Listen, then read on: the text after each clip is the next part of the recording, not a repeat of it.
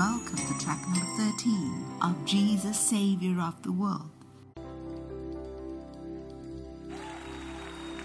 Hallelujah. Father, thanks for the blessing of this morning and your great guidance, your mighty Holy Spirit working in our lives. We are grateful in Jesus' name. Amen. All right, you may be seated.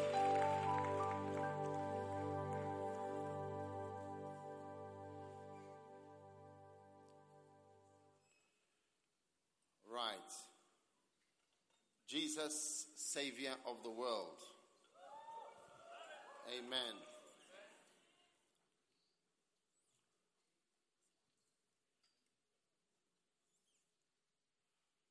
Who is Jesus? Savior of the world. Amen. And Jesus saving us is a very wonderful and amazing thing. Amen. It's very important that we know who Jesus is.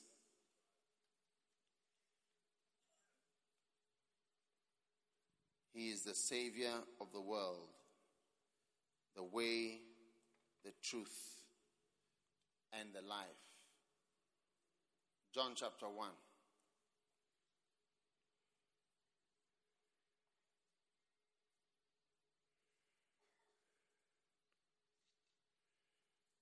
In the beginning was the Word, and the Word was with God. Amen. And the Word was God. Hallelujah. So, if there is a beginning, all right, if there is a beginning, the beginning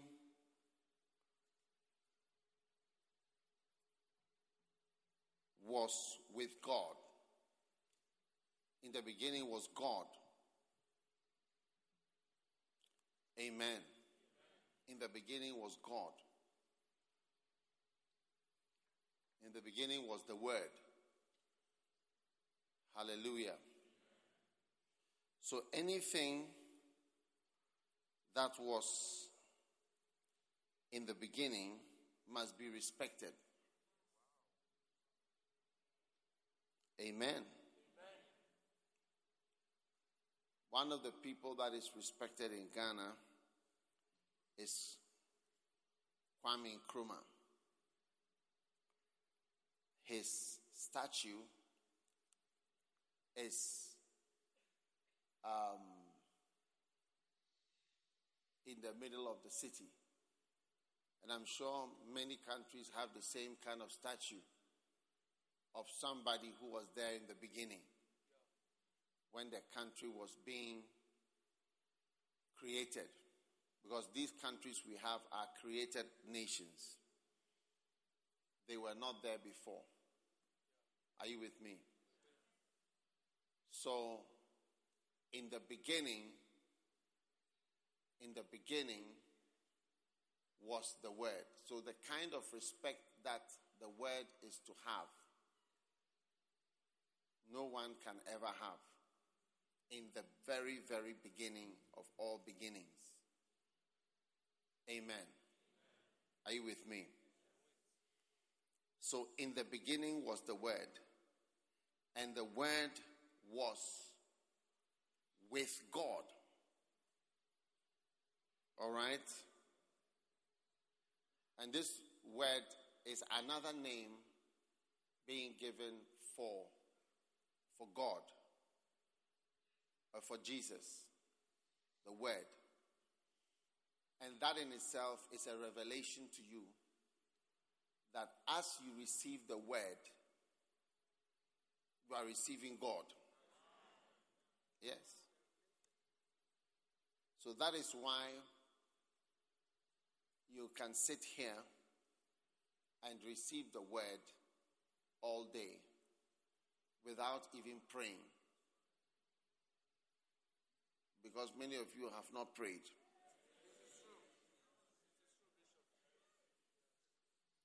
But by the end of the day, you see that you are feeling anointed.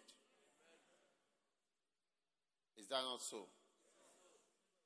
And the anointed feeling that you are having and the presence of God comes from the fact that the Word was God.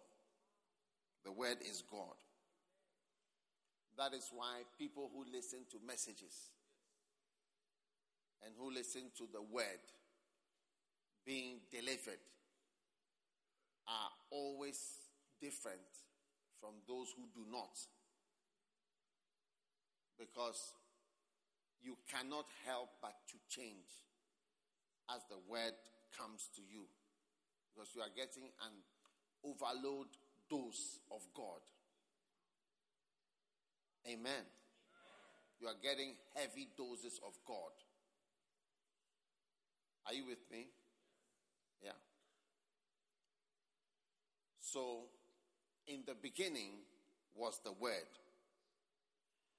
And the Word was with God. And the Word was God. So God is the Word. That is a mystical declaration about who God is. So the more, you get of God, of the Word, the more you are receiving of God Himself. God is coming into you. Yes. Now, there are different ways to receive the Word. One of the ways is to receive by reading. Another way is to receive by hearing. All right? Now, hearing has a different effect because the word seems to fly in the air, and the word seems to have some kind of power in it. Are you with me? And the power that the word has and seems to have, are you with me? Is actually the power of God Himself. Because the power of the Word is the power of God. Because the Word was God. And the Word is God. Now, when you listen to a message, it doesn't mean that you have received the Word. When you listen to a message, it doesn't mean that you have received the Word. That is why you listen to a message again and you ask yourself, was I at this meeting?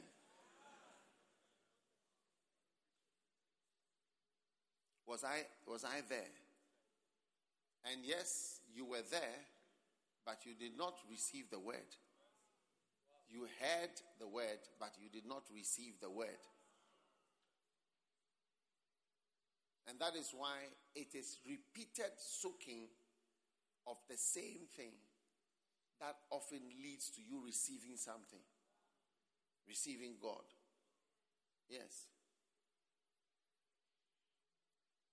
If Bob Marley had a spirit of revolution or a spirit of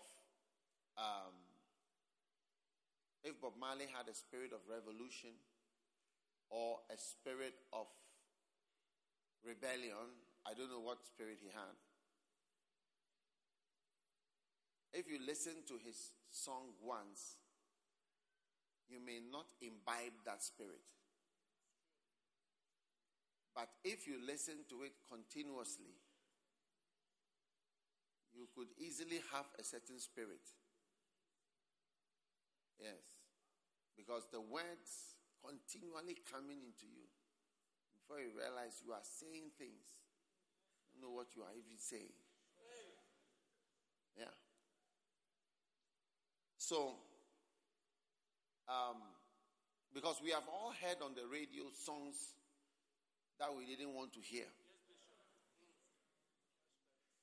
Sometimes you work in a shop which is playing all kinds of things. It doesn't mean that evil spirits are entering you when you enter the shop. There are some people who take everything to the wrong.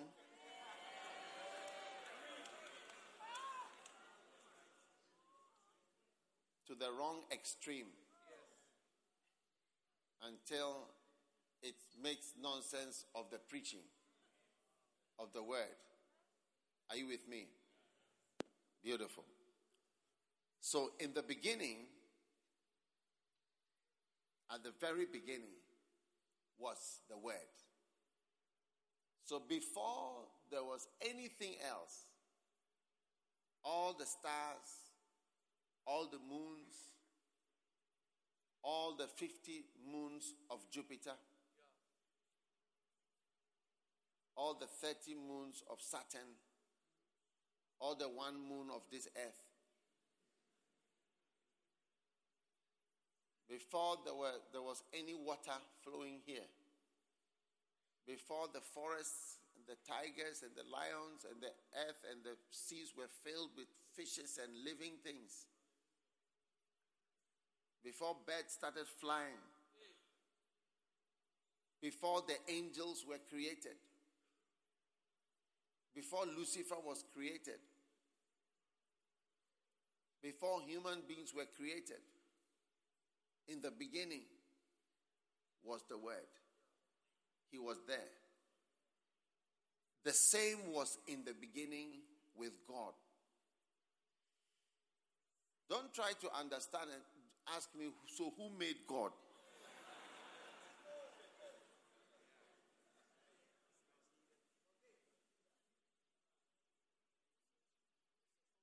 I don't think you should. You see, there are some questions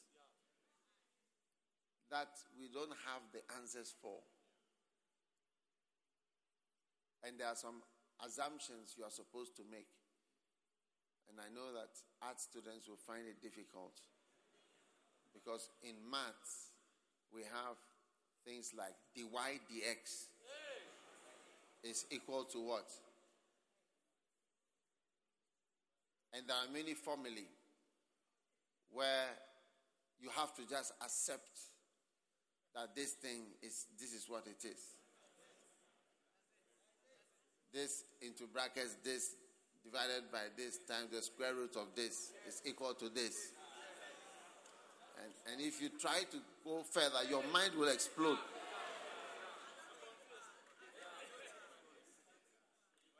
That was the difficult part for me. When I started doing ad maths, when I asked why is this? He said, no, just it is this. That's the part.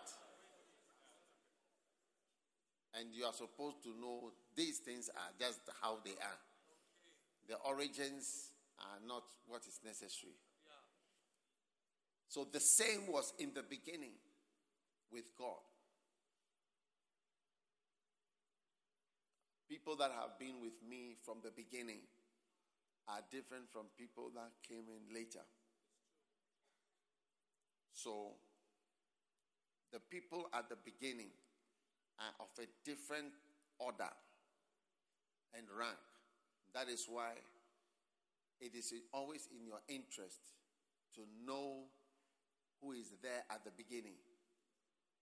Because those people are different from those who come along the line when things are working. So right at the beginning, before anything was working, was God. And this great God who is beyond the stars. And I think, honestly speaking, that in terms of physical direction to where God is above the stars, as the Bible says, the stars. And there is no human ability to get there. So I think what is happening is that we are seeing both physically, we can see, but have an impossibility, physically speaking, to even get there. Because the stars are so far and so huge that it doesn't even add up if you want to know where are the stars. And that is why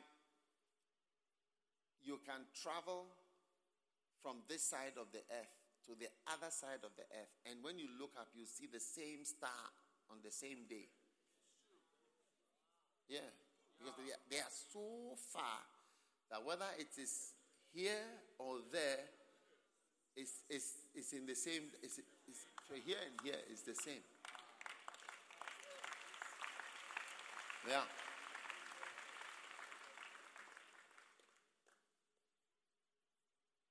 Are you with me? Yes.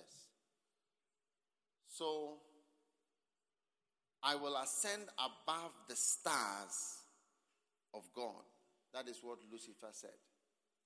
And the Bible says the Son of Man will be in the heart of the earth. All right? Now, verse 3. We are talking about who is Jesus. He is the Word. Yeah. Even if you can't pray, read your Bible. Even if you can't pray, put on a message. And keep soaking the same messages. Keep soaking the same, the ones you like. Keep soaking it. Don't soak in jokes. Soak the word. Amen. Amen. All things were made by him. And without him was not anything made that was made. Now, in Ghana, in the beginning was Kwame Nkrumah. The same was in the beginning with the white people who were here. All things were made by him. The Temamoto Way was made by him. The University of Science and Technology was made by him. The Winneba School of Music was made by him. Akosombo Dam was made by him. And what again? All things were made by him.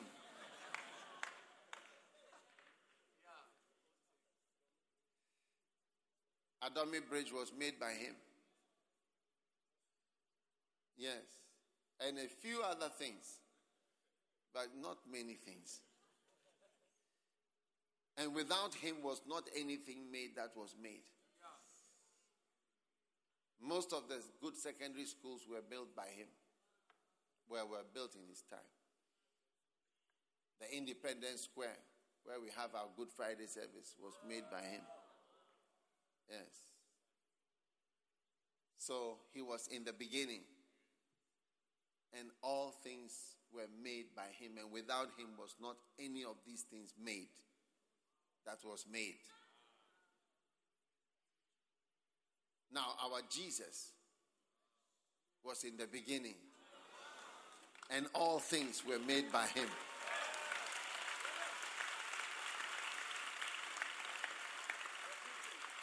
The sun was made by him.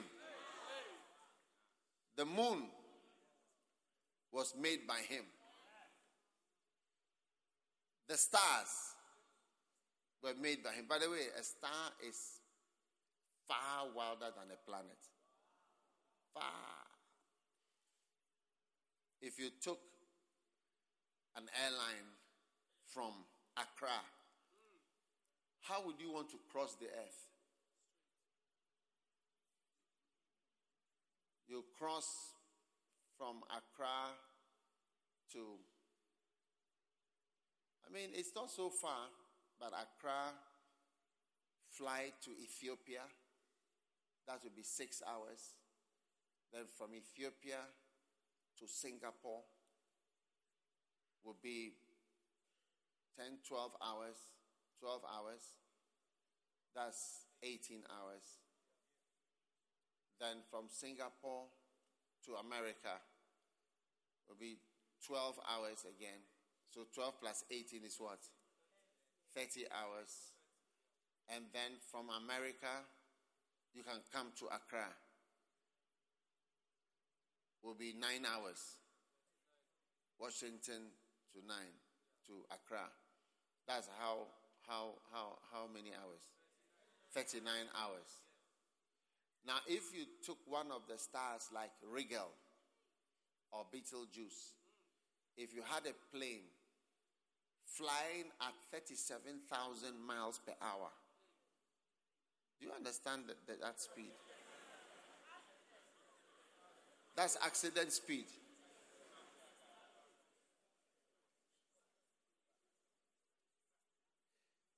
It would need 1,200 years to cross the surface of the star. To cross over the star, the distance in terms of the size of the star, to cross over. Just like how I said, we'll cross the whole of the earth with a plane. If you took a plane, either it's at the speed of the plane or at the speed of, it's the speed of the rocket. Going at that top speed, it would take 1,200 years.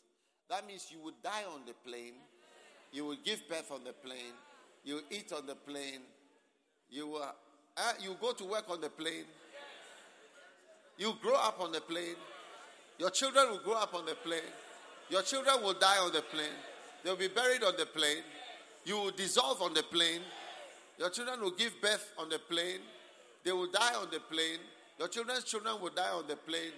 1,200, about 10, 12 times.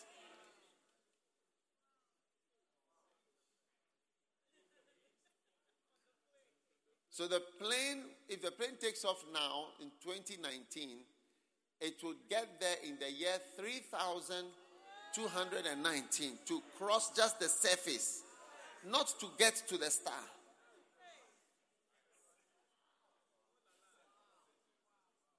And that is one star. Yes. That's how huge a star is. So a planet is very small and Earth is very small. Yeah. Now all things were made by him. And without him was not anything made that was made. Is that not amazing? It's amazing. Wow. In him was life. In Jesus was life. Amen? And the life was the light of men. Amen. Are you there? Yes. The life was the light of men. Wow. So Jesus is full of life. Life, a new life. Life for us. Now, these things are mysterious. How many agree that they are mysterious? They are not so easy to understand. But they are true. And there are many things you don't understand that are important. Do you understand how I speak into this stick and you are hearing it loud and clear? No. You do not understand. But it's important. In this is sound. In this is sound. And the sound is helping men accept it. don't understand it. Hallelujah. Amen. So in him was life, and the life was the light of men. Wow. So there is life in Jesus. So when you have Jesus, you have life. When you don't have Jesus, you don't have life. So all the people in the world who don't have Jesus don't have life. And the life was the light of men. And everybody who has Jesus has light. The light of God. And has light for his life. Amen. Is it powerful? Amen. Very powerful. 1 John 5:11. This is the record that God has given to us eternal life. And this life is in his Son. God has given to us eternal life. And this life is in his Son. Verse 12. He that has the Son has life. And he that has not the Son of God has not got life. Are you there? So that is exactly what John said. He that has the Son has life. And it's also John who is saying this. Same John. So when you have Jesus, you have life. I have found a new life.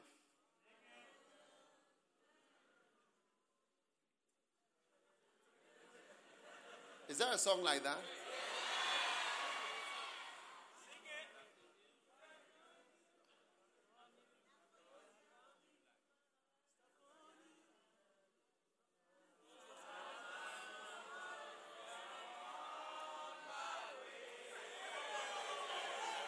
I have found a new life. Yeah.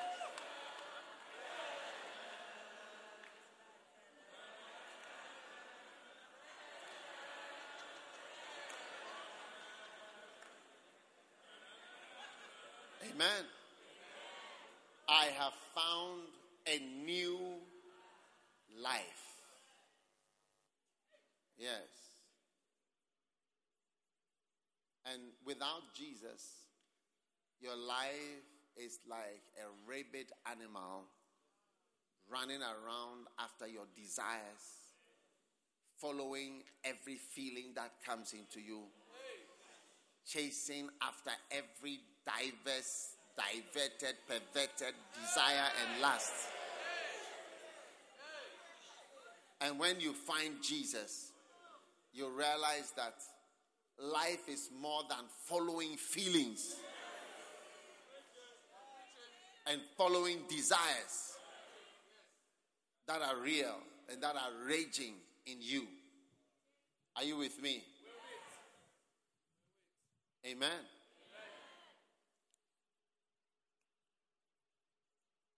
Back to John. And the light shineth, and the life was the light of men. Yes. Now, human beings were on this earth growing up as animals. Men were eating men. There are many tribes that eat fellow men. Huh? Yes. Many. Do you know any? Many of us. Our ancestors have eaten human beings.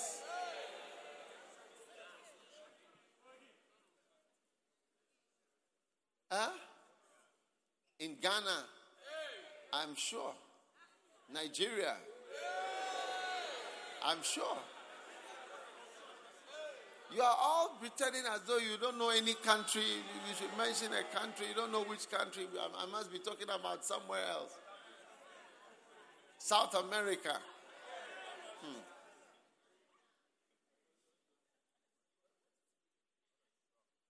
Many of us, we don't know our left from our right. Struggling.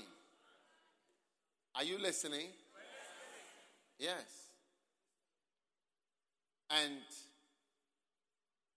we were just like animals. But in him was a new life to be found. And that life was the light of human beings. Jesus, Savior of the world. Amen.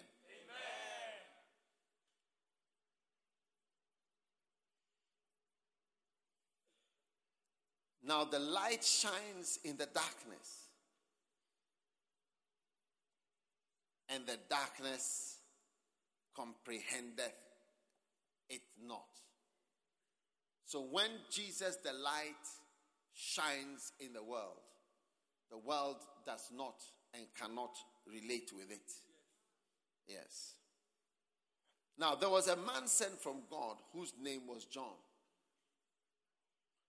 The same came for a witness of the light, that all men through him might believe. All right? So this John came to talk about the light. Not that he himself was the light. Verse 7. Verse 8. He was not that light, but was sent to bear witness of that light. So, John the Baptist, who was the greatest of all men born of a woman, was not the light. So, how much more you? If John the Baptist was not the light, how can you also be the light?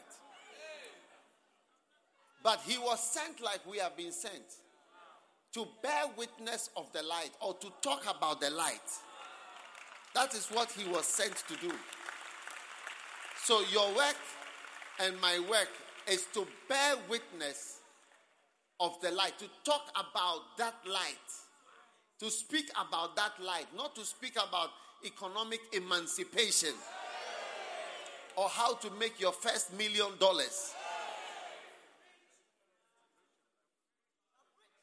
Or to preach about how to have so many things.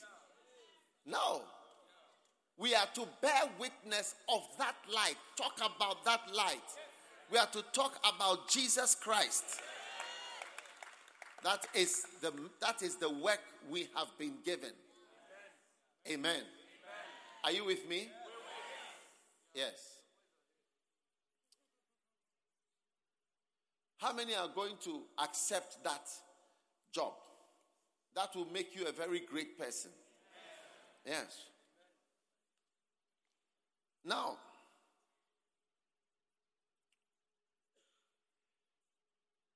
he was not that light, but he was sent to bear witness of the light. Verse 9. That was the true light, which lighteth every man that cometh into the world. Now, everybody who comes into the world, are you with me? Needs this light. And that's the true light. And as usual, if there is a true light, there will be false lights. The very fact that there is true good money means there is false money. And the existence of the counterfeit tells you that there is real money. Yes. And it's only because there is something real that false versions pop up all over the place. And so there are many people that have come to this world that claim to be the light. Yes. But Jesus Christ is the true light that lighteth every man that comes into the world. He is the true light. Hallelujah.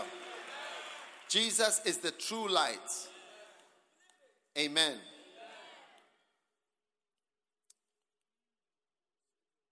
Hallelujah. The true light. Amen.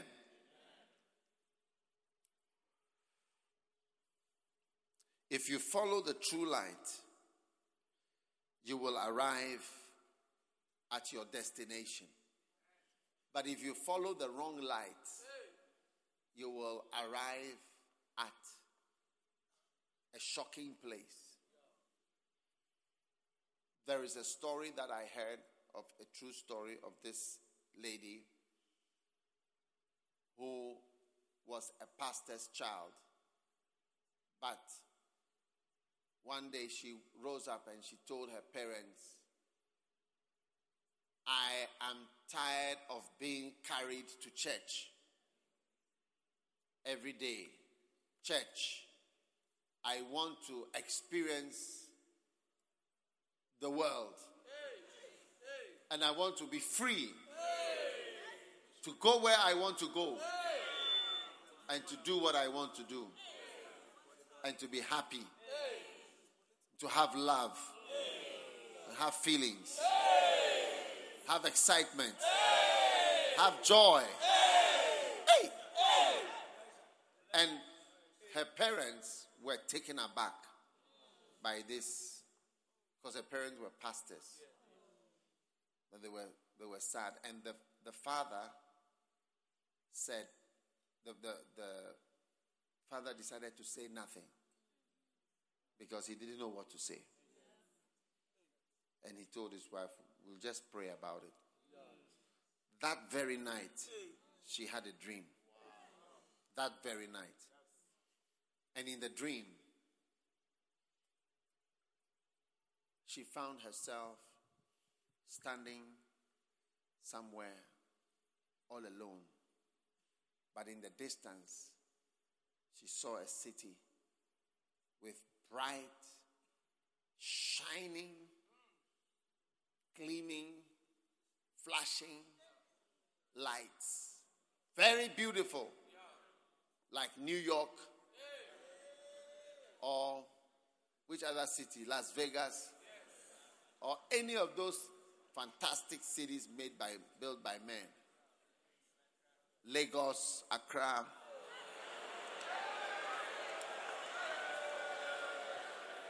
Why do you make noise when I say Lagos and Accra?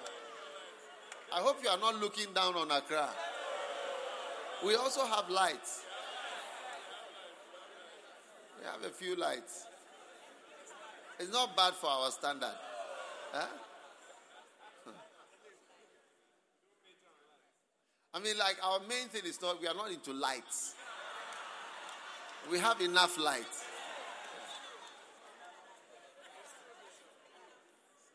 Like, it's not our strong point, but we have lights. Now, so this city was on that side. Then she turned to this side. This is the dream she had on the very day that she told her parents that she was tired of the church. And she looked in the other direction and she saw another city. Also with light, but not to that extent. So maybe a bit like Accra versus Las Vegas.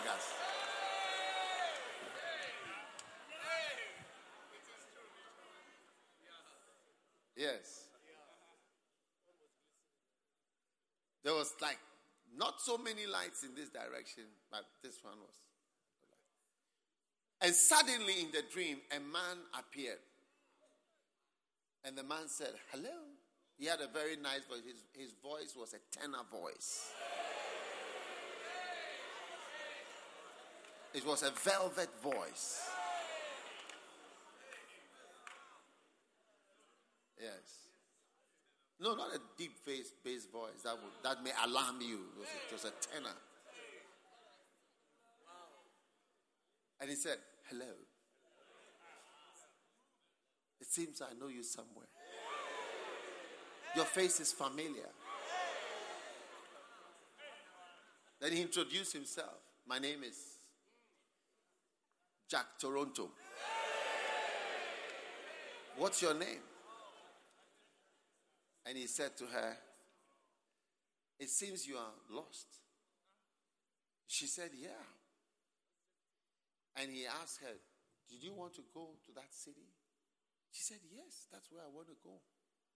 And he said, oh, I know the way. I'll take you there. I'll be there for you. I'm the man you need. I'm the one you're looking for.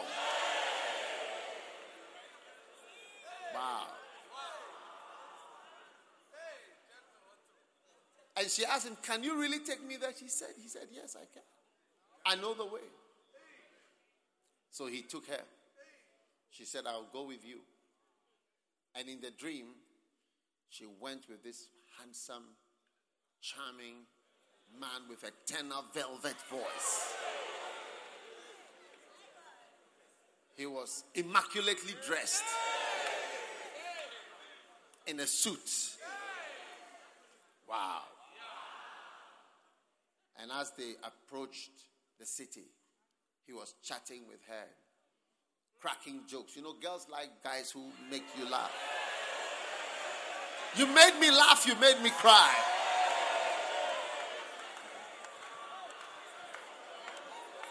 It's true or it's not true?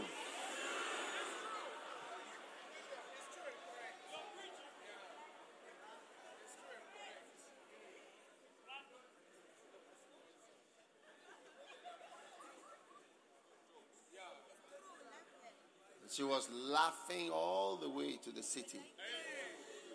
And when they got to the city in question,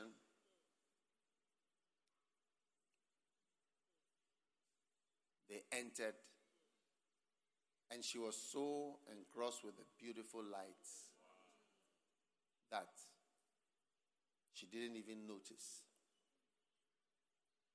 until she looked at the man. She realized that his features were changing. His handsome face was changing. The nose got longer.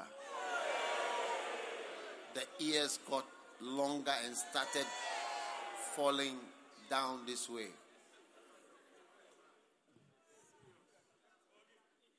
The eyes started to have a red flash in the middle.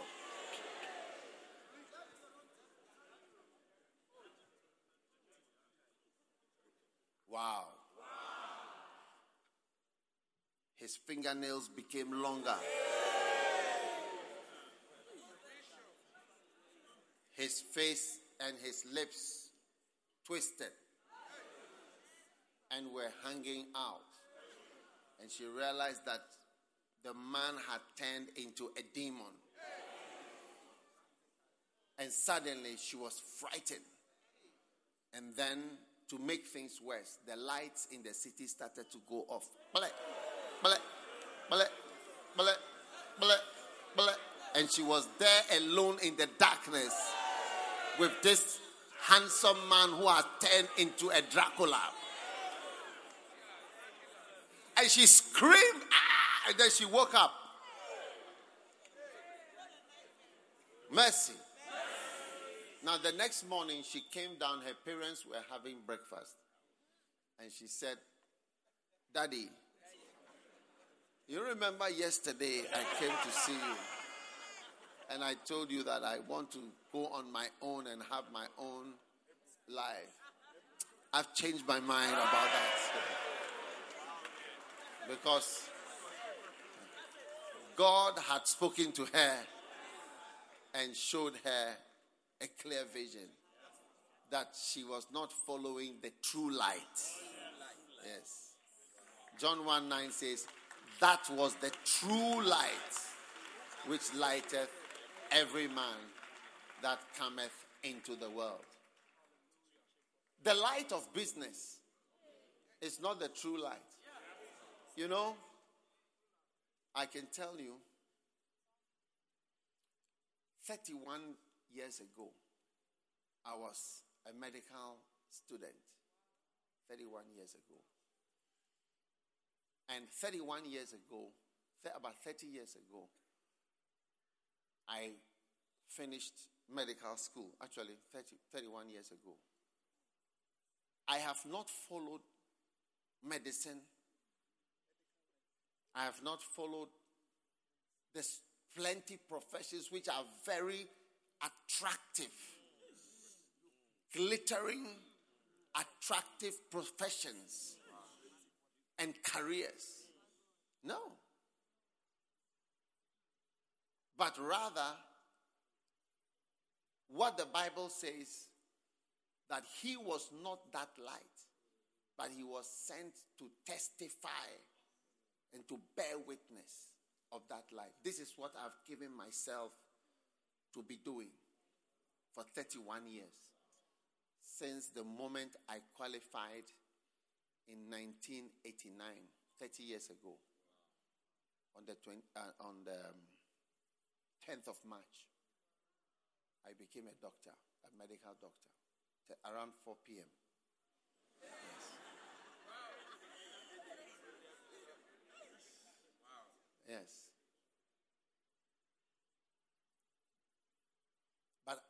But rather, I have followed the mission to testify of that light that has come into the world.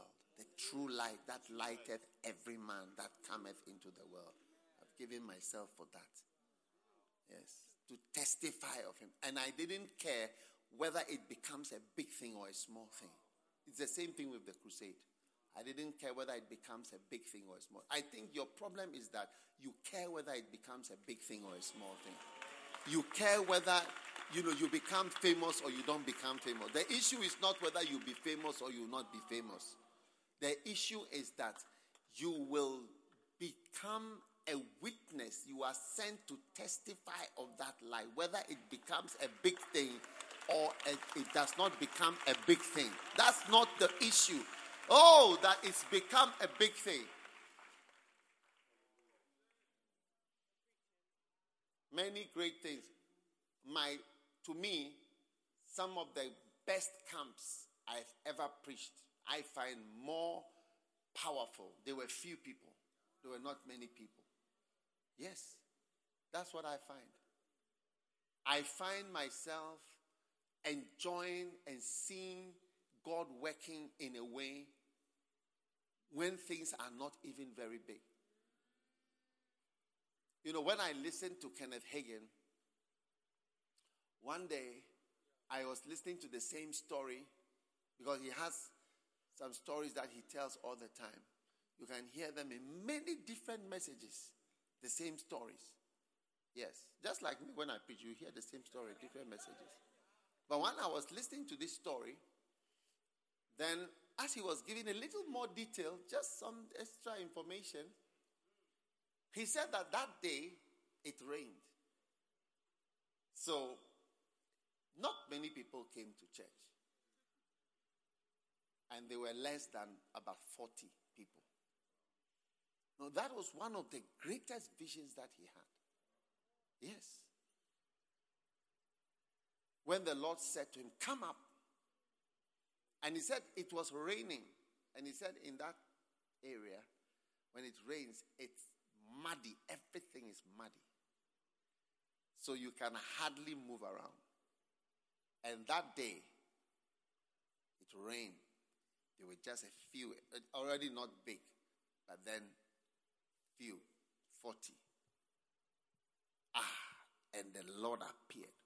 I realized that many of the great things is not about it becoming great. You see, think about how great God is. When Jupiter was filmed, the first time Jupiter was filmed up close was in 1977. 1977 to 1977. Actually, they sent the rocket 1977, and then 2 years later, It arrived there. And they filmed Jupiter up close. Are you with me? Yes. When you see Jupiter, you can't believe it.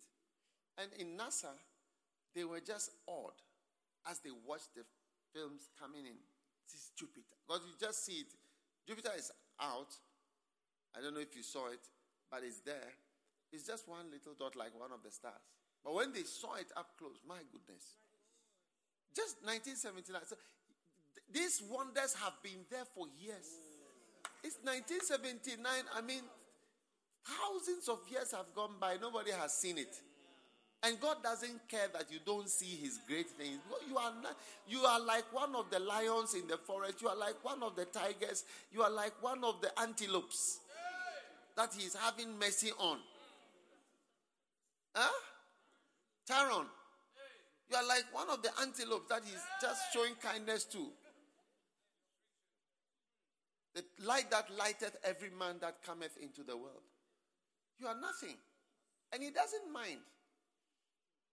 You mind that many people know you and see you and you become famous. So if I'm not going to become famous like Bishop, then I don't want to be in the ministry and I don't want to. If I'm not going to be famous like this person, then I don't want to be a witness. If I'm not going to be great like this so and so, then I'm not for ministry. No. Obeying God is not about becoming famous.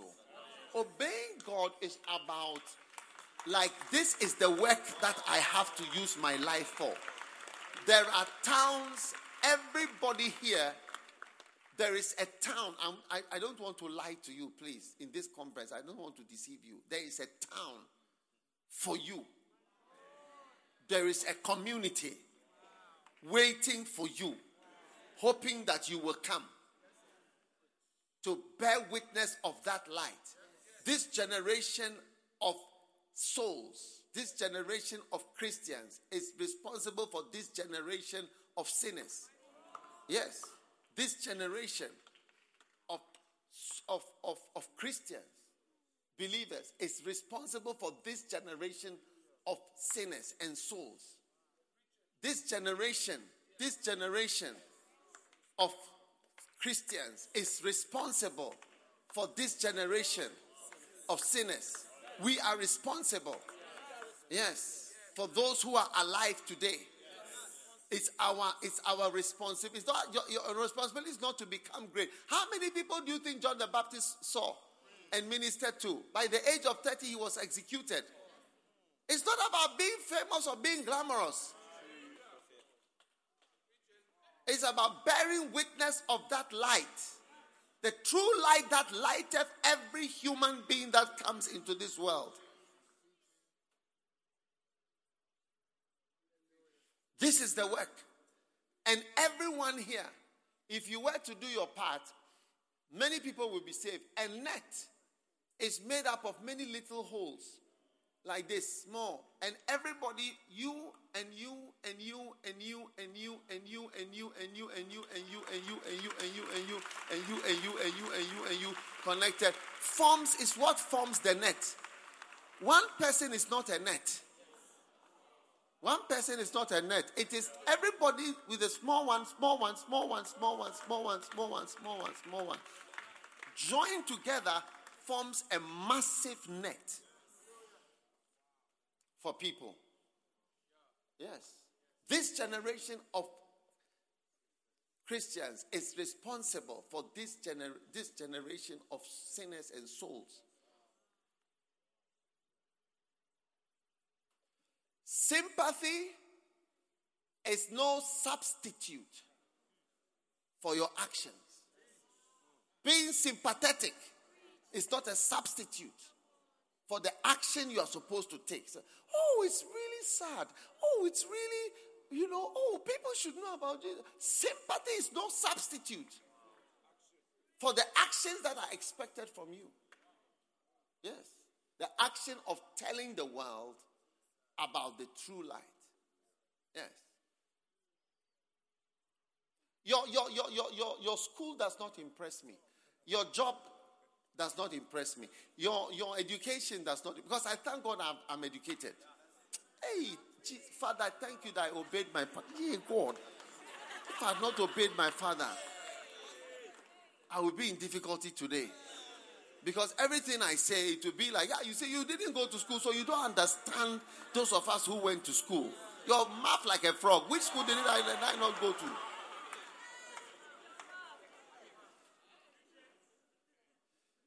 I thank God. I followed my father's instructions to go to school. Yes. I finished school. When I finished, that's it. Yeah.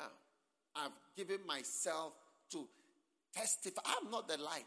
I can't be. I know myself. Even if you see me after church, I can tell you why I cannot be the light.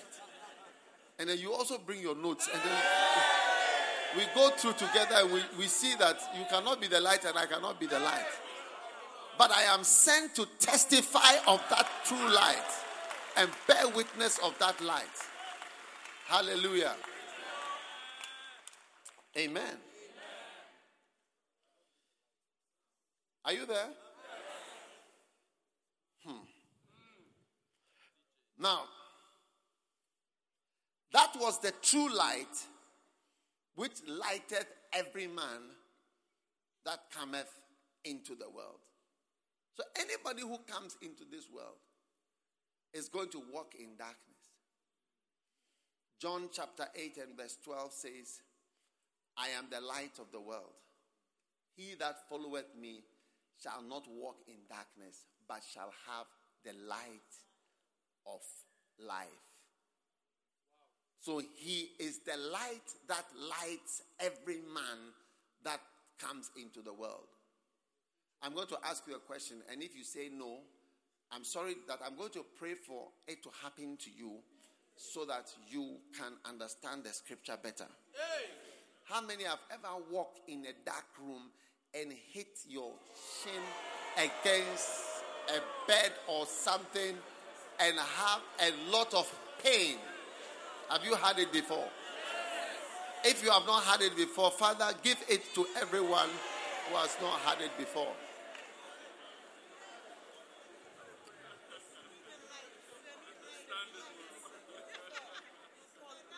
I mean, that's how people's whole life is. Oh. The whole life is,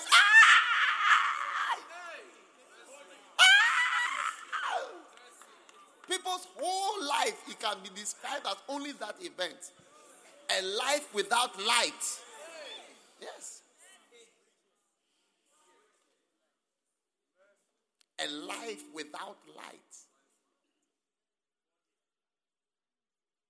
It's everything about life, education, family, you and your parents, it's just quarrels and beasts. I'm telling you, it's just going to be quarrels and beasts about family. The only time you'll appreciate your father is when he's dead. It's true. The only time you'll appreciate your mother is when she's dead. Yes. The only time you appreciate your wife or your husband is when they are dead. It's true.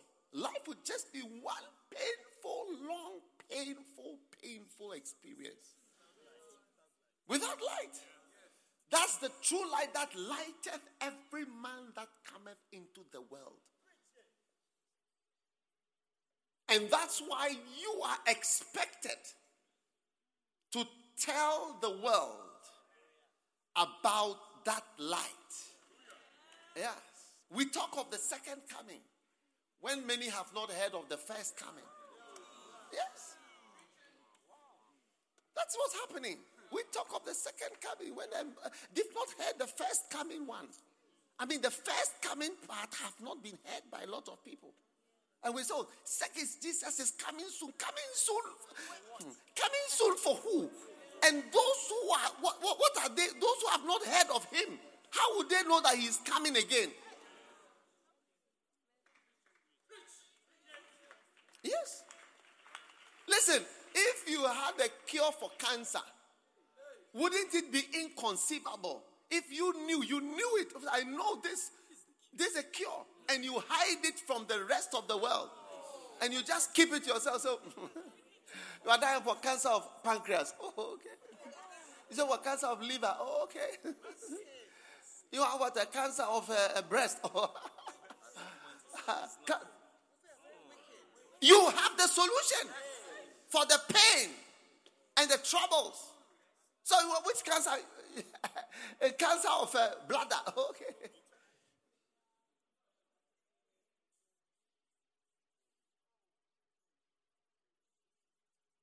Somebody was describing a cancer that he had in the pelvis. They had to operate on him through the penis. Yes. To get to the, what do you call it? Yes.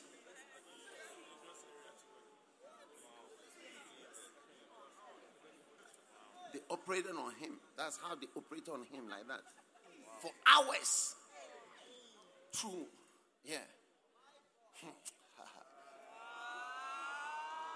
And wouldn't it be inconceivable? You have the cure. So, you have what though? No problem. The true light that lighteth every man that cometh into the world. Amen. Yes. So all men are not lighted. And they are walking.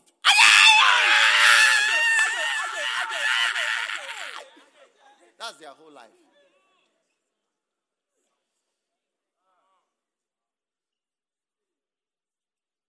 Business, work, school, education, everything.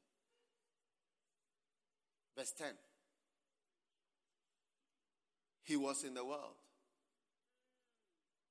and the world was made by him, and the world knew him not. So he was walking in the world that he made. And people were just, hi, excuse me. The one who made the world. Huh? But it happened, you know. One time I was on Legon campus, University of Ghana. And I met someone. Actually, he came to. Oh, hello. I wanted to.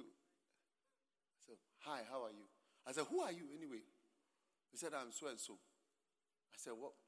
And you are what? He said, oh, I'm the overseer of such and such church. I said, wow. He mentioned the church.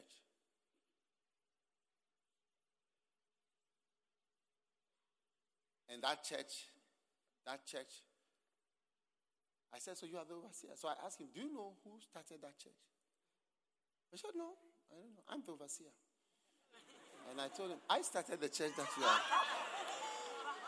I started that church. Yes. Harvest church on Harvest Chapel on Legon campus. I started it. I was in Calvary Road, which has turned into Harvest. When I was in campus, I started that church. And I left and I went to Kolebu. So now he was the overseer. I said, I'm the overseer. I said, so do you know who said? I don't know. I'm the overseer. I was there and they did not know that I am the one who did it.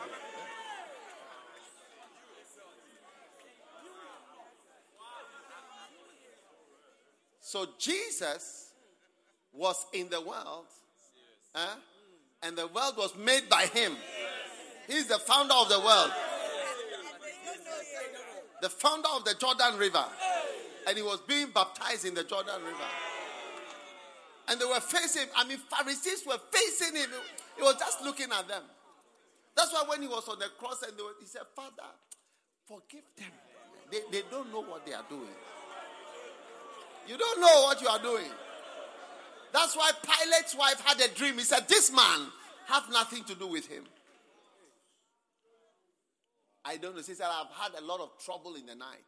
I don't know who he is. Just don't touch this guy. But he did not. And then he took water and washed his hands. But you cannot wash your hands like that. That is why the whole church, since whenever, we always mention Pilate's name. Crucified under Pontius Pilate. He shouldn't have done it. And the soldiers who slapped him, Papa! Hey.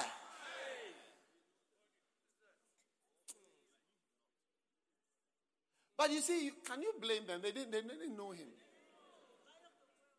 They didn't know him. They didn't know.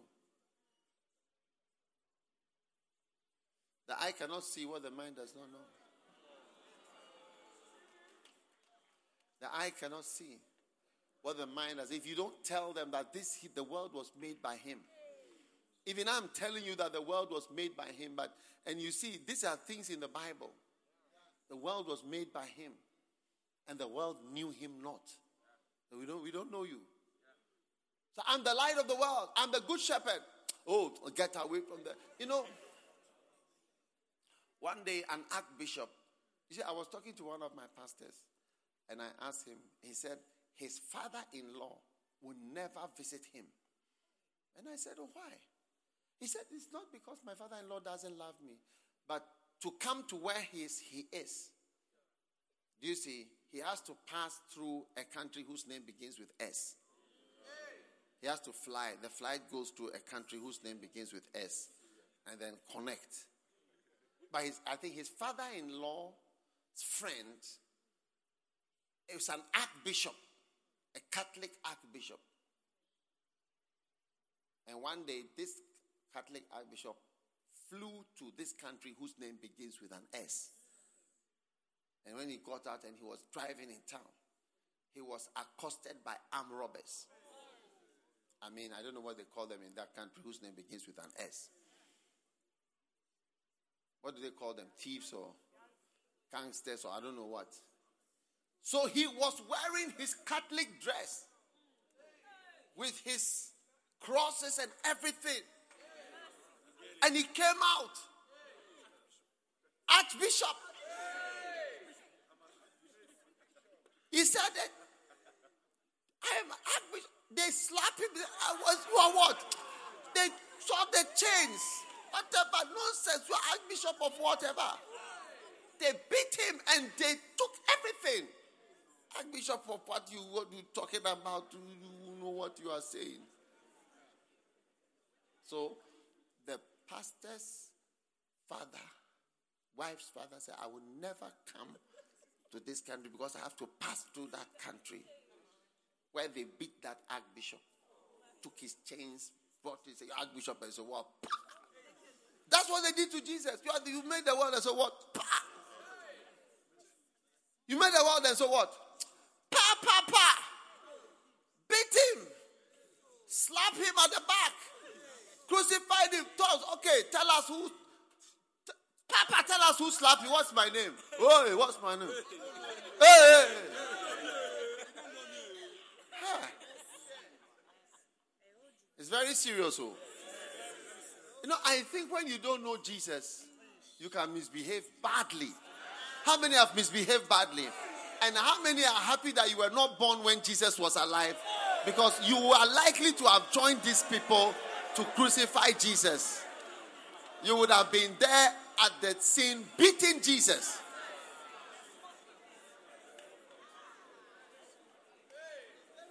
He was in the world. And the world did not know him.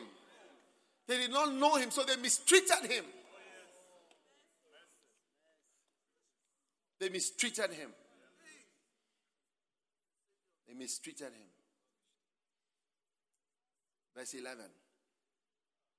John 1 verse 11. He came to his own. I'm here. His own received him not. We don't want you. We don't want you. He rushed. No. Who are you? These days, a lot of stupid people come around saying that you say you are the son of God. Nonsense.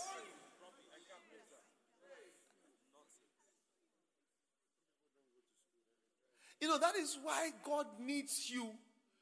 See, God loves us so much. And he wants people who are going to take their time to explain. Even the Jews today. If you sit down and explain to them why Jesus is the Son of God. See that they start believing. Today there are more Jews believing in Jesus than ever before. Yes, because you can show them from the Old Testament. It's not difficult to preach to any other religion. Just go through it. Verse 12. But as many as received him. Once you receive him, he gave power to become the sons of God, even to them that had enough money to register, even to them that were white-skinned, even to them who had American passports, even to them who had connections, even to them that believe. Just believing is enough to take you to heaven. Just believing. Hallelujah, hallelujah, hallelujah, hallelujah, hallelujah. Just believing, just believing, just believing. Do you believe in Jesus? When my father, before my father died, I was trying to get from him that he believes in Jesus. Yes. I didn't want him to go to hell. I really didn't want him. Sometimes he'd be lying down. He was sick. He'd be lying down, breathing. I wanted to talk to him about Jesus. Believe in Jesus. Please believe in Jesus. Please believe in Jesus.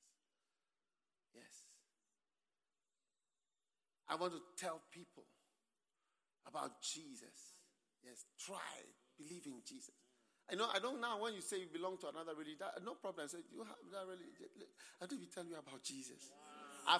I've led so many people from other religions to Jesus. Oh, yes. This. One day I led a serious, I cannot give you the details, a serious follower of another religion. I told him, you believe? He said, I believe. I said, close your eyes. Close your eyes. Say, Jesus. Say, Jesus. I receive you. I believe in you. Yes. Yes.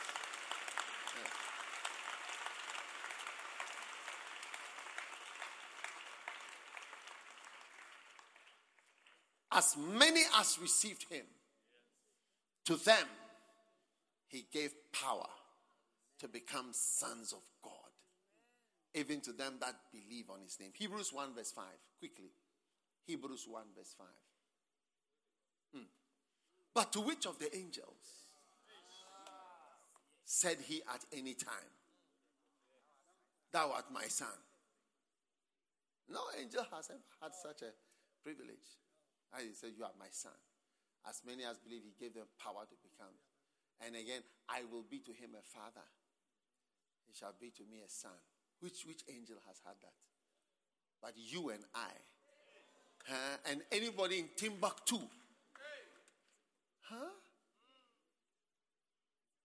Have you been to Bolivia before? I've been to Cochabamba. Have you been to Ascension before? I've been there. People everywhere.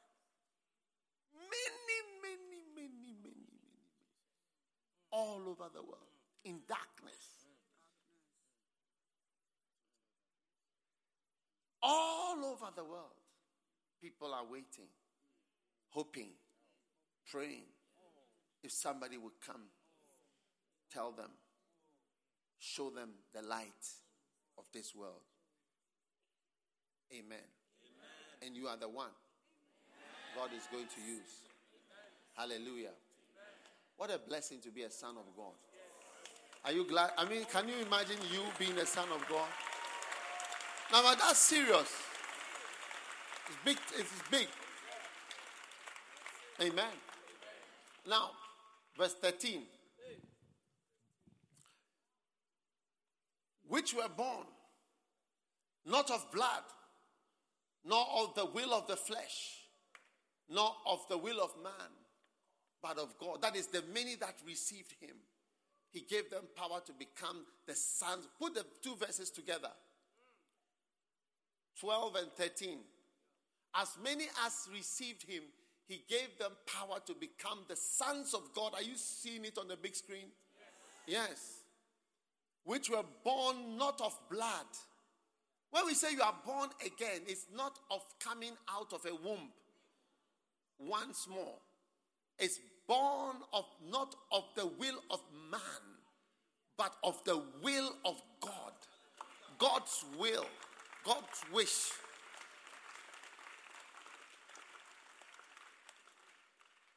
This is God's grace to me that I'm born of God today. Amen. I'm not doing a job.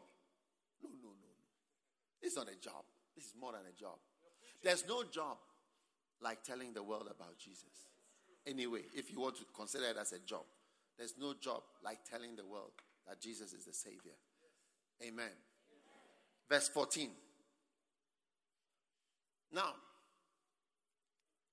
the word, this is continuing from in the beginning was the word. The word was with God. The word was God. Supernatural. Now, the word, that is Jesus, was made flesh. It was converted into flesh. Yeah. That you could hold like this. And dwelt among us. He lived with us. Wow. Wow. The one who was in the beginning with God. Before the planets were made. And the stars. And everything. There was nothing made without him. Everything was made by him. He made everything. He made everything. Do you understand when I say he made everything? He made everything that we have. And the word, this person who made everything, was made flesh.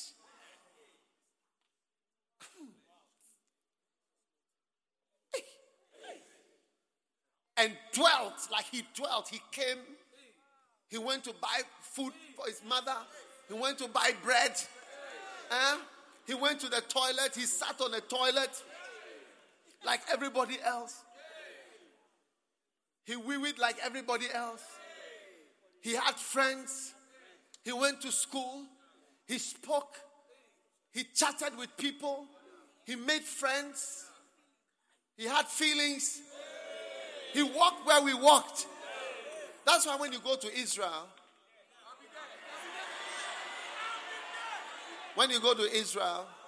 yeah, we'll be there. One day we'll see, we have mountain of the Lord over there, I tell you.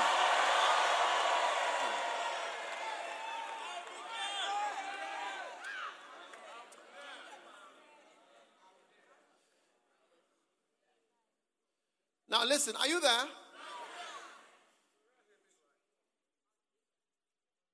Yeah, that's why when you go to Israel, everywhere he walked and he went has been marked with something.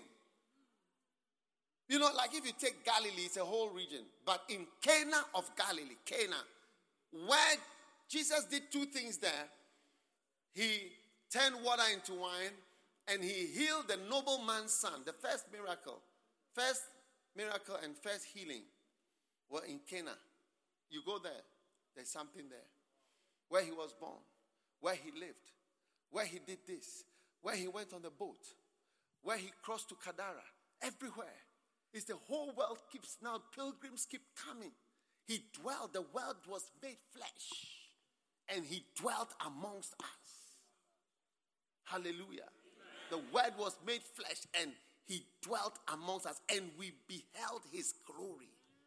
Beauty. He was beautiful and glorious as the glory of the only begotten of the Father, full of grace and full of truth. Yes, the devil comes with only truth, but Jesus comes with grace and truth. Wow. Yes. You know, the devil will tell you, you are a homosexual and you are finished. But Jesus will come and tell you, Yes, there's this problem of homosexuality. And this is grace. I like you still. I love you still. So Jesus does not only come with the truth. He comes with the truth and with grace. So when you are actually in the presence of Jesus, there is the truth. Yes, and you say, yes, it's the truth. That's why you stop arguing. Stop arguing about things which are true. Because Jesus comes with truth. When you say hands up, you say, yes, it's true. My hands are up. And then grace. Say, I like you. I still want you. And you are my special son. I like you. You like me. So why do you like me? I don't know. And that's what makes us also say, how can I say thanks? How can I say thanks to God? For all the things here. That's why we sing the song, Amazing Grace, how sweet the sound. Amazing, it sounds beautiful. Say, a wretch like me. I once was lost, but now I was blind, but now I see. 'Twas grace, that taught my heart to feel, and grace, full of grace. Wow! How precious! Wow! How grace are you. There are I fast believe through many days, just toil. I have already come.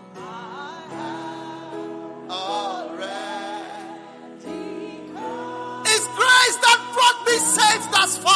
His grace that brought me saved thus far, and grace will lead me home.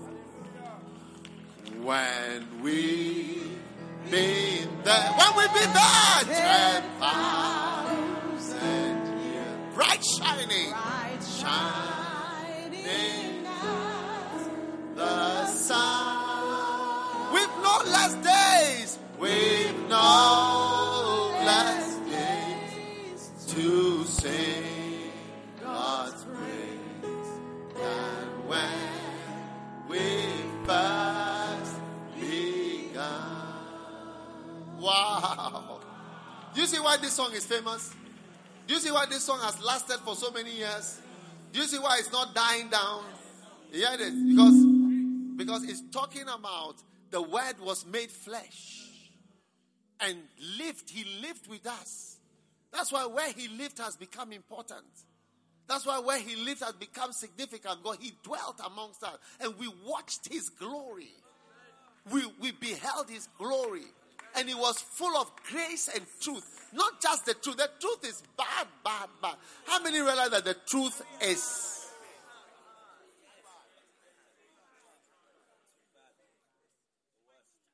Do you know, one day, somebody was listening to my preaching. The person is not in the First Love Church. Yes, she was listening to me preaching. And people were shouting, hey, different things. So, the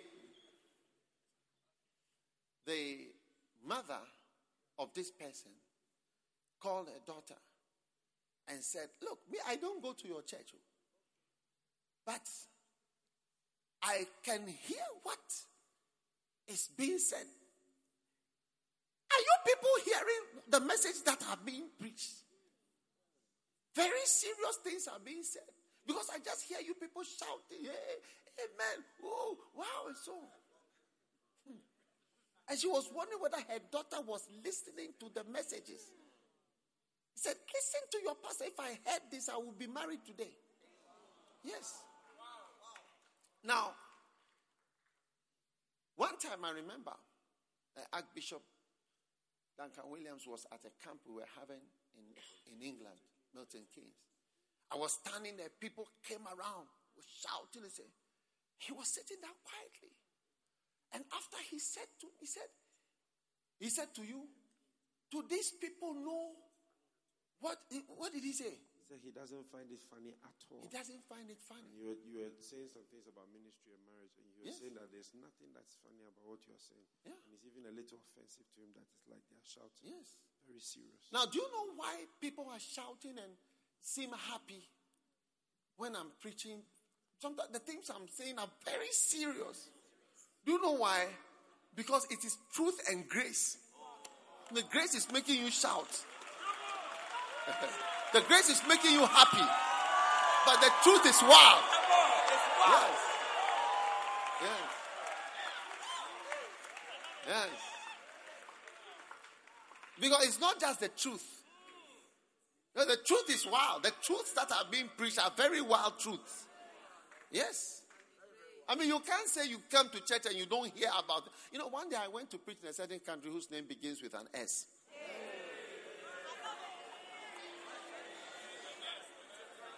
And after, the pastor's wife made a comment somewhere, said, this church, we have never heard the word fornication. Never heard that word fornication. Never mentioned in this church. Yes. Like in preaching. Like sins, certain things, sins, problems. They've not heard such words, those words. It's not said. Yes.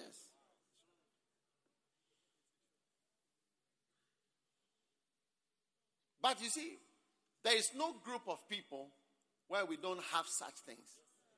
It's not that it's bad, but it's an unfortunate reality. Yes.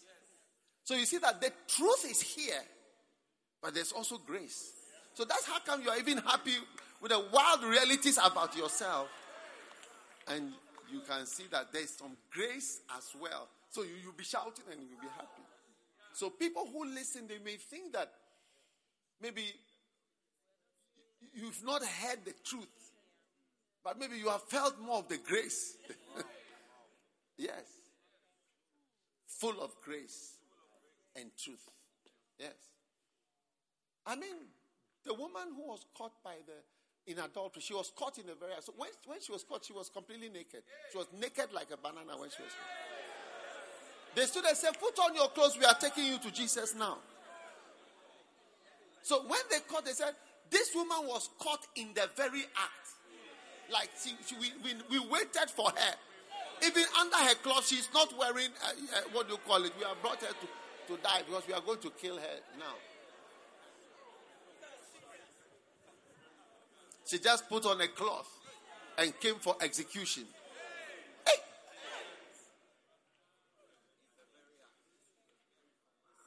And Jesus came full of truth and grace. He didn't say, she hasn't done it. I tell you, I know her personally. She has never done it. You guys are liars. You didn't see it well. This and that. In fact, she was just bathing when you went there. It's not that she was whatever. I know. No, he didn't defend her. He said, oh. So he told the woman, he said, look, he called her after, said, listen, come. Don't do that again. If you do, they catch you, they'll kill you. That was the grace of God. Hallelujah. That was the grace of God. Play on. Jesus said, play on, woman. Live on, live on, live on, live on, live on, live on. I don't condemn you. Yes. So we beheld his glory. Full of grace, full of truth. One day I had a group of pastors and I was just talking with them. Then suddenly, it was like a flashback, a vision. And I saw all of them. Nobody has been able to be perfect. Struggling. But they were still around. That's Jesus. You will be struggling, but you'll be there. You'll be struggling, but you'll be there. I see you making it in the name of Jesus. Tell your neighbor, I may be struggling today, but I'm making it by the grace of God.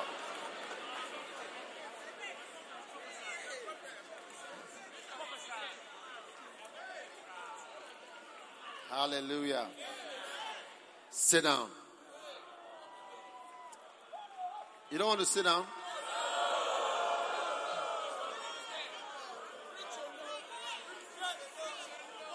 Now, John bare witness of him and cried, saying, This was he of whom I spake, that he that cometh after me is preferred before me, because he was before me.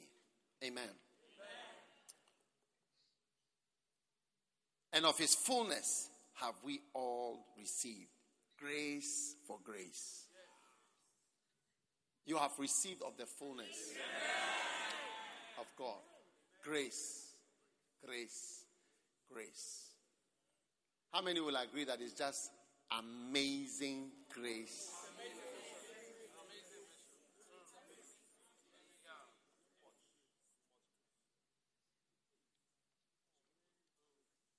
Huh? Amazing grace. You shouldn't have been here. You shouldn't have been here.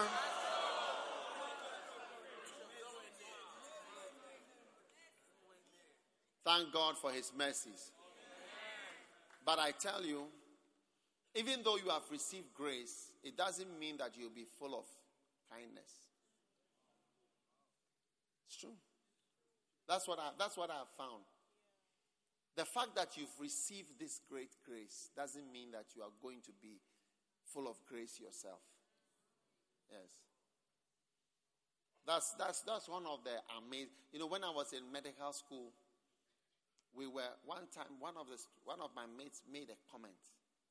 He said that when I become a doctor and I become a lecturer, what I will do to the students. You know, and I was thinking that we are suffering in the school and we are struggling. And why don't you rather feel that when I become a doctor and a lecturer, I'll be very kind to the students? But that is not how people think. That's not how people think. There are people who have been prisoners before and they became prison officers. When they became prison officers, they are very wicked to the prisoners. It's true. So you would have thought that people will be kind when they have been shown kindness. That's not how people are. That's what I found. And that is why the world is full of churches which are dead to this message of Jesus, Savior of the world. There's nothing to them.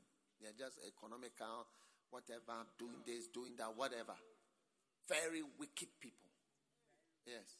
Because even though you've been shown grace, it doesn't mean you will show grace to people. Yes. And it's interesting that Jesus, who has not committed any of those sins, had more grace to show this woman. Yes. And you would have thought, yeah.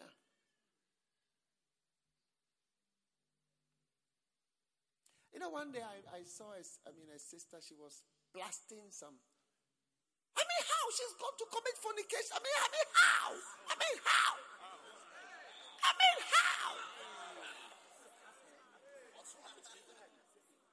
And immediately as she was, so angry with the people, I had a flashback.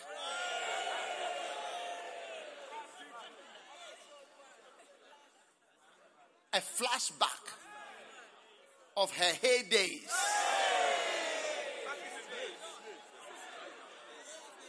Today with one from this country, another from another country, another from another country. International fornication. Crossing borders. But now she suddenly seemed very, intolerant of anybody making a mistake. It's amazing. You would have thought that when somebody has received grace, is also full of grace. No. She was. I had a flashback, and I saw the nations that had visited her. She had been visited by nations.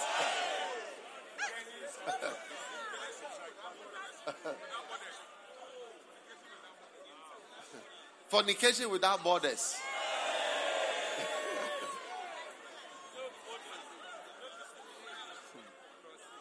Some of you are only national fornicants. There are international ones.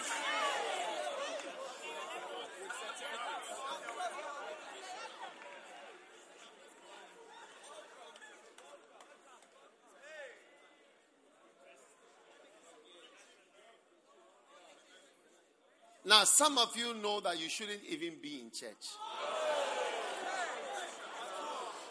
You shouldn't be in church. You know yourself. And God has brought you to church. Will you not bring other people to church?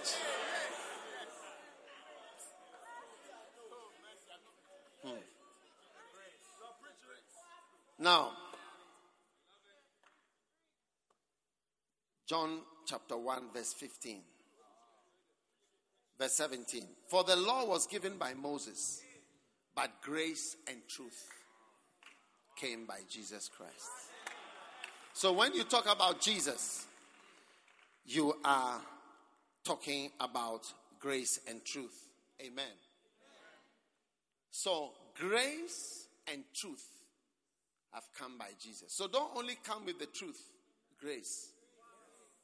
Grace. Play on. I mean, it's much nicer to watch a soccer match where the referee is also. How do they say play on? How does the referee say? You are going to be pastors. You'll be sitting there. People are falling to sin. You just get up from your desk and play on, play on, play on.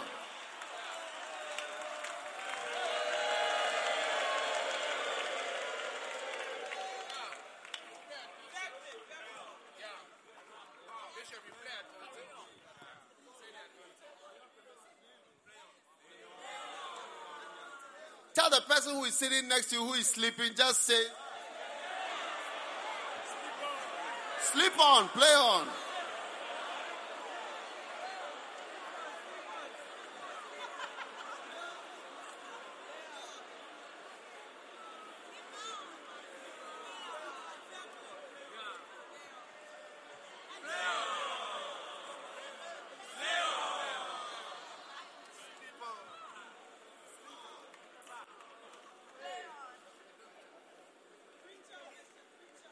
The law was given by Moses, but grace and truth came by Jesus Christ. Wow. Grace, the truth, but grace also came by Jesus Christ. Verse 18. No man has seen God at any time. This is the wonderful verse that we found yesterday, isn't it? No man has seen God. The only begotten Son, which is in the bosom of the Father, he has declared him. Hallelujah. Amen. Verse 19. And this is the record of John. When the Jews sent priests and Levites from Jerusalem to ask him, who art thou? Amen. Verse 20. And he confessed and denied not, but confess, I am not the Christ. You know you are not the Christ, don't you? I'm not the Christ. Now, verse 21. And they asked him, what then? Art thou Elias? And he said, I am not. Art thou that prophet? And he answered, no. Verse 22. Then they said, who art thou that we may give an answer to them that sent us? Because he was baptized. When you go to Israel, you'll understand where John was baptizing. You'll be there, you'll be there. Where John was baptizing in Jerusalem, in Jordan, is quite far. So people were sent, like the big shot pastors couldn't come there. They were wearing their robes and they were in town. So they had to send people all the way to Jordan to go and find out, who are you? But notice what he said. What sayest thou of thyself? So when you are when you are a man of God and God has called you, there is a place where you're supposed to say something about yourself. Wow. you may think you are being humble. It says, what sayest thou of thyself? Yes. What you say of yourself is also important. What sayest thou? That's why Paul said, always he used to say, Paul an apostle. Whereunto I am appointed, a preacher, an apostle, a teacher. Yes. So what sayest thou of thyself? What do you say of yourself? What do you say about yourself? What do you say? And that's what we have to now start to say the right thing. I am appointed a preacher, an apostle. I am here to testify. Amen. What do you say about yourself? Yes. Instead of saying, I'm a dirty sinner. You think John the Baptist was not a sinner? He was equally a sinner. Wow. I'm a bad boy. I'm a bad girl. Oh, I'm an old fornicant. Everyone knows me. I'm a struggling homosexual. No, don't say that. I'm anointed. You say I'm anointed. I'm appointed. A preacher. An apostle. A teacher of the Gentiles. Yes. A missionary. Hallelujah. Oh, I'm just a pornographer. Tell your neighbor, you are not a pornographer. You are not. Don't say that again.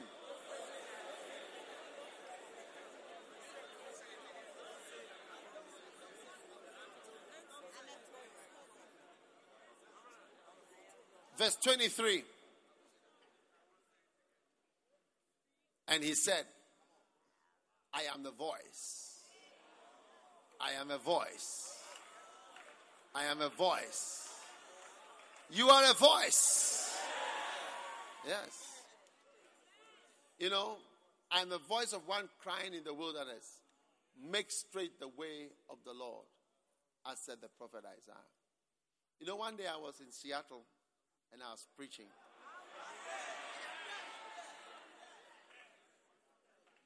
After the service, T.L. Osborne was preaching on the next service. And I preached in the first service, and he was preaching the next one.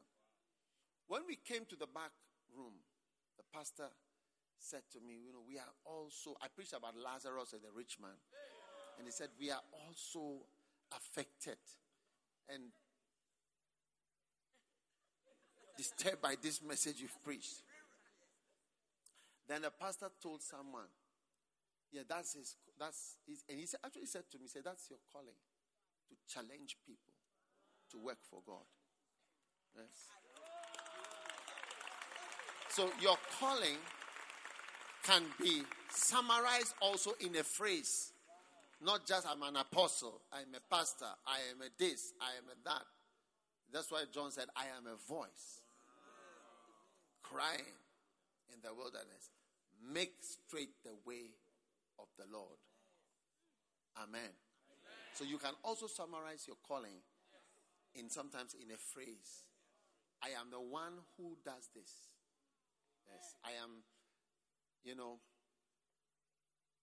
I know even what should be written on my grave. Yes, I know what should be written on my grave. What should be written on my grave is a summary of my calling.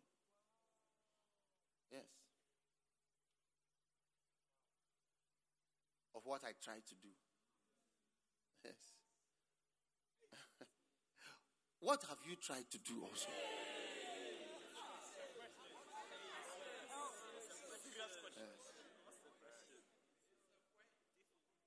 What have you tried to do? Yes. Are you there? Yes. What have you tried to do with your life?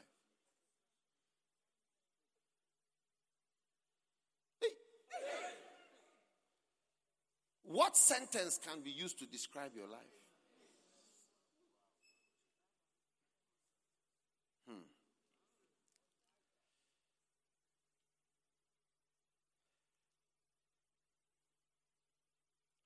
Verse 25.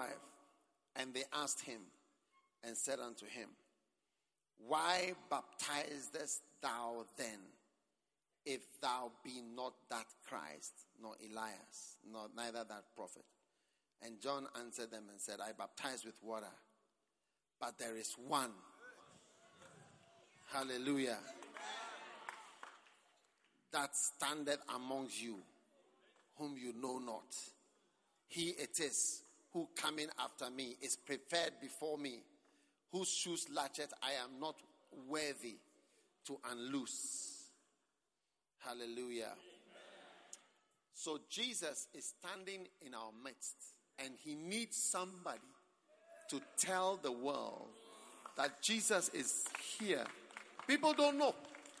That's John's work. To tell the world that there's somebody who you don't know. His name is Jesus, and he's right in your midst. Open your heart to him. So John was an apostle also, a sent one, but his message was used to describe his calling. And also he picked it from Isaiah. I'm a voice crying in the wilderness. And I'm telling people there is someone standing here now. There's someone.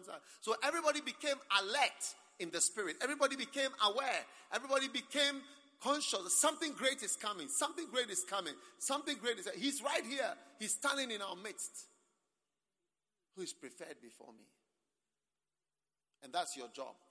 To point to people and say, Jesus is in your midst right now. Open up and receive this great person. Are you going to tell the world? What are you going to tell the world? That Jesus is the Savior of the world. Jesus! Jesus!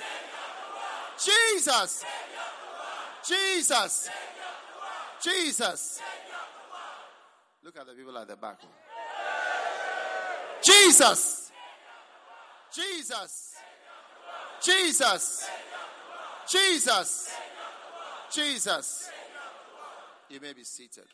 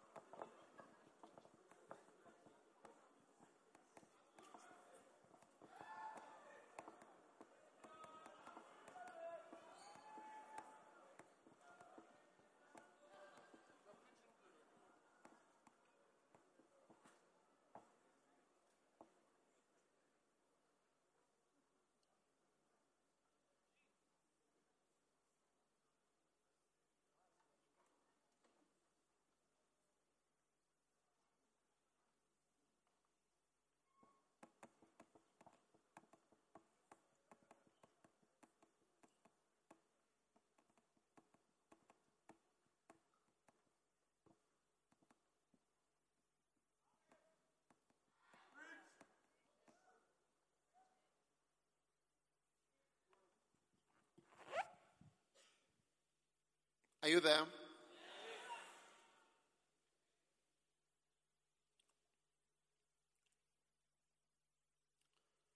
Now,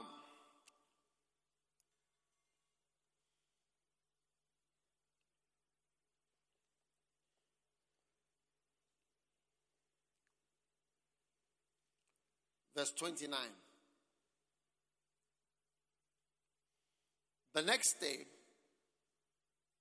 John seeth Jesus coming unto him, and saith,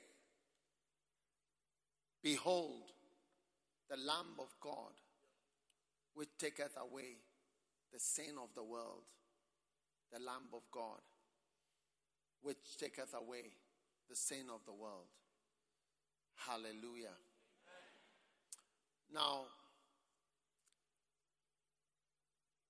John's ministry was to keep pointing to Jesus. That's Jesus. Look at the Lamb of God. He is amongst you. Open your heart. This is what we are also supposed to do. But we don't do it. Is it not true? What are we doing instead? Economic empowerment. Huh? Financial stability. Yes. And what else are we doing? Huh? Securitization of your future earnings. Seven steps to becoming a millionaire at 25. Hey. And what else? Huh? Politics. Economic emancipation.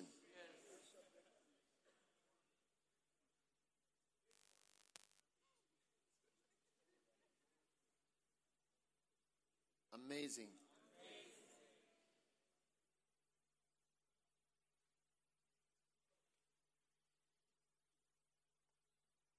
And the Lamb of God who takes away sins,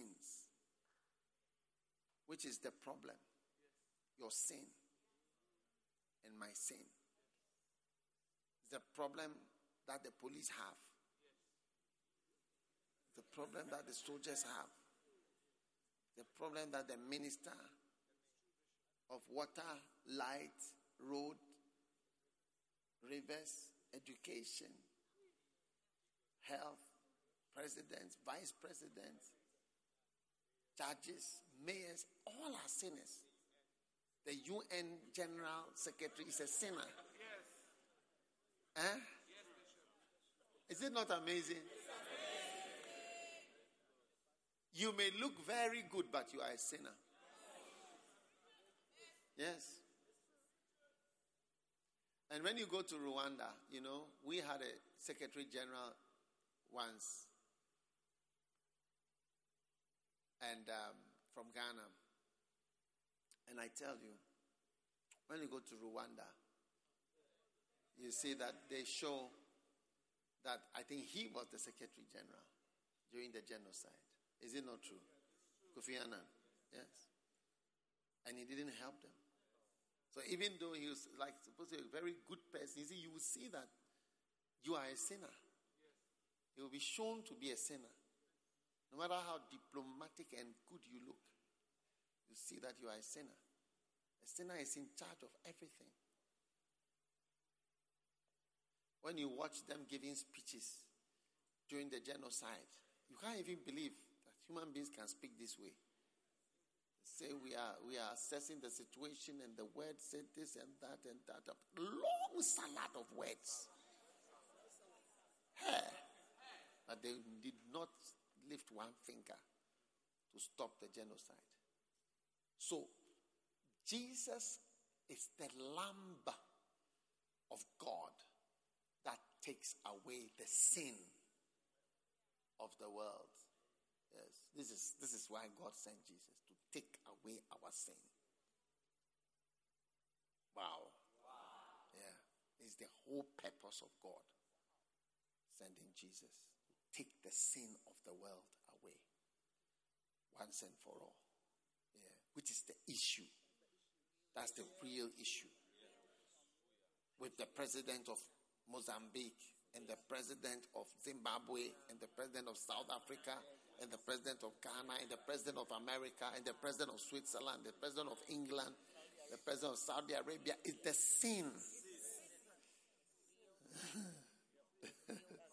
How many have realized that the world cannot change with sinners in charge? It can only get worse. Yes.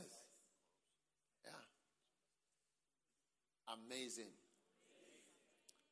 So, brothers and sisters, we are talking about Jesus. And I want you to familiarize yourself with who Jesus is. And the church has a song like that, Who Jesus Is. Can anybody tell? Jesus. Where Jesus is, can anybody take me to where Jesus is? Where Jesus is, can anybody take me to where Jesus is? I hear that he can mend a broken heart. Take me to ways he can put back a life that's been torn apart. Take me to where he is. Only he can supply my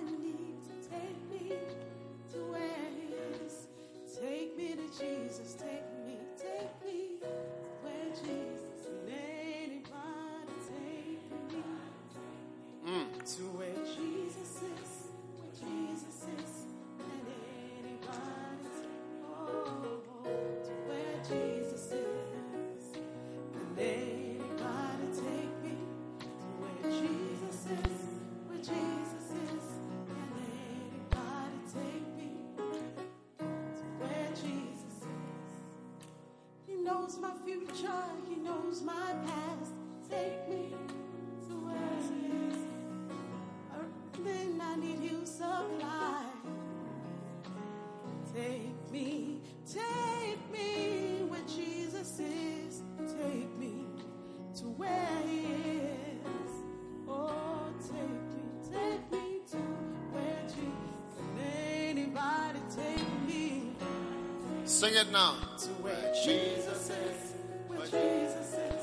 Can anybody take me? Take me to where Jesus is. Can anybody take me? Anybody take me to where Jesus is. Where Jesus is. Can anybody take me? Oh, to where Jesus is. Can anybody take me? Anybody take me to where Jesus is. Where Jesus is. Can anybody take me to where Jesus is? Can anybody take me? Take me, Lord, to where Jesus is. Where Jesus is. Can anybody take me to where Jesus is? Wow. Is there any other song like that? What song is that? I can't hear you. Everybody's got to know. Oh, who Jesus is, who Jesus really is. Everybody's got to know. Oh, who Jesus is, who Jesus is. Don't you think they ought to know? Oh, who Jesus is. Who Jesus really is. Don't you think they ought to know? Oh, who Jesus is. Beautiful. Who Jesus is. Amen. So Jesus is the answer for the world today. Jesus is the answer for the world today. Yes. Jesus is the answer for the world today. Is it not true? Yes. Behold the Lamb of God. You do well if you preach about Jesus. Yes. You do well if you preach about Jesus. Amen. You do better if you preach about Jesus. And if you stay with your calling to talk about Jesus, the Savior of the world. Amen.